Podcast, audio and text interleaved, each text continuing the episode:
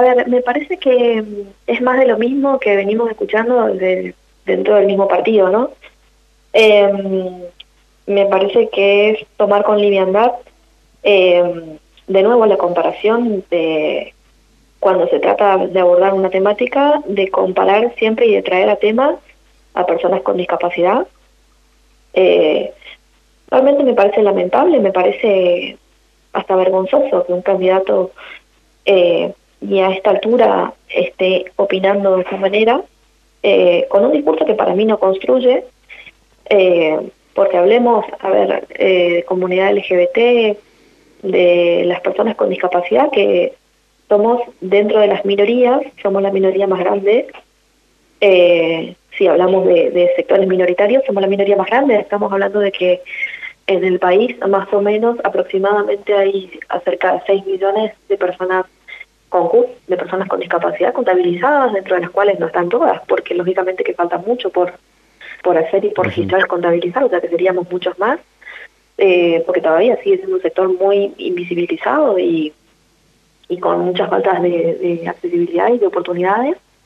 Eh, Entonces me parece que es momento de que se empiece a, a, hablar de otra manera, de que se llama la concientización y que se empiece a respetar a un sector que tiene los mismos derechos eh, que cualquier otra persona. Eh, por tener o no tener una discapacidad, eso no te, no te da o no, te quita ni te da más o menos de cualquier otro sector, ¿no? Y me parece que recurrir otra vez a las comparaciones de esta manera eh, no suma, no suma porque eh, vivimos hablando de, de, construir espacios accesibles, entornos inclusivos y de esta manera me parece que no, escuchando este tipo de comentarios me parece que no suma, eh, no ayuda al trabajo que venimos haciendo desde este sector, ¿no?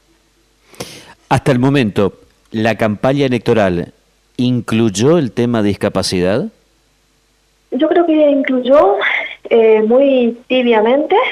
Eh, entiendo por un lado que, y esto es un análisis que hago personal, de que se incluye tibiamente porque me parece que falta mucha formación, mucha información y mucha capacitación de parte de todos los sectores en la temática, eh, que también entiendo que todavía nos persiguen, digamos, mitos, prejuicios, creencias que hacen que no se aborde la temática porque hay miedo a hablar y de equivocarse y de, de recurrir, eh, no sé, a palabras erróneas, conceptos maldados, eh, para no herir susceptibilidades, me parece que, que tiene que ver un poco con eso pero sí se empezó a deslizar, creo que más fuertemente ahora eh, que hace tiempo atrás, eh, pero que todavía falta, eh, y yo siempre recurro a lo mismo y hablo de lo mismo, de la representación de personas con discapacidad es lo que hace que esto deje de ser una temática tan tabú y, y de que realmente, a ver, logremos creer realmente y visibilizar y ver en hechos de que se construya realmente una sociedad inclusiva, de la que siempre hablamos, ¿no? eh, ¿Quién mejor que una persona con discapacidad que pueda estar representada en cualquiera de los espacios para poder, desde ese, desde ese lugar, eh, generar propuestas, proyectos, iniciativas, porque nadie mejor que nosotros, eh, quienes somos quienes a saber qué es lo que se necesita, ¿no? Ahora, eh, Soledad, vos ahí hablas de que los candidatos, lo, lo, que estamos viendo en esta campaña electoral, no uh -huh. tienen en sus equipos de campaña gente preparada uh -huh. en esta temática. ¿A qué sí. se debe? Yo creo que se debe, eh, a ver, a múltiples factores.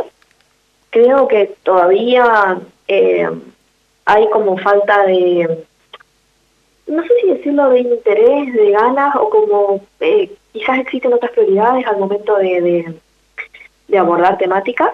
Eh, me parece que también tiene que ver con las formaciones y la información, porque, a ver, vos no vas a hablar de una temática o no te vas a lanzar a hacer cosas por una temática si no tenés conocimiento, si no tenés información, porque es como largarte a una pileta que no tiene agua.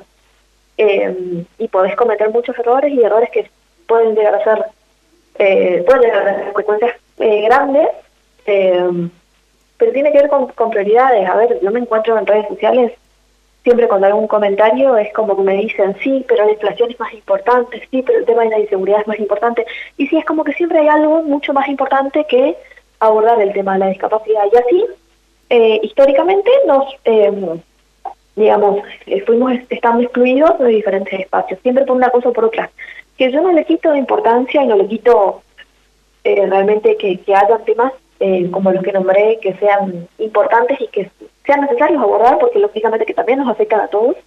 Pero eso no quita que también en algún momento, y en este momento, eh, empecemos a, hablar de discapacidad cada vez más fuerte, empecemos a abordar la discapacidad, empecemos a formar equipos de trabajo que trabajen, que se capaciten y que, que puedan abordar a la discapacidad y, y proyectos cada vez más, eh, porque es la única manera de, empezar a ver, de alguna manera hay que hacerlo, y se, seguramente quizás se cometerán errores, pero es mejor eh, cometer errores haciendo que, seguir omitiendo una temática que eh, me parece que ahora cada vez cobra más fuerza, ¿no? La última pregunta, Soledad. ¿Y qué se está haciendo en la provincia de Misiones con respecto a esta temática?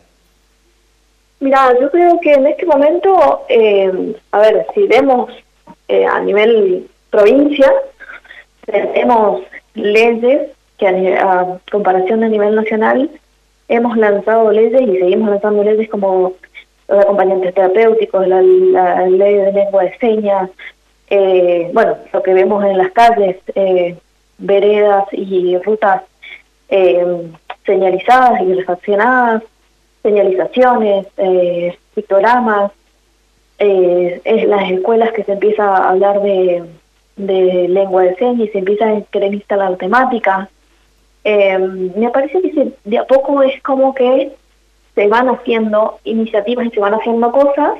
Eh, insisto, lo que falta es, eh, a ver, generar más espacios y más actividades que, por ejemplo, atiendan a la convivencia de personas con y sin discapacidad, que se vean más personas con discapacidad haciendo y desarrollando diferentes tipos de actividades y al frente de diferentes proyectos, eh, porque de esa manera se, a ver, se naturaliza una temática que todavía no está naturalizada, ¿no?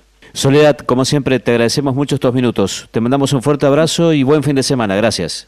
Un placer. Hasta luego. Suscríbete a nuestro canal de YouTube, dale me gusta y mira todas nuestras entrevistas y contenidos en arroba Radio News Misiones.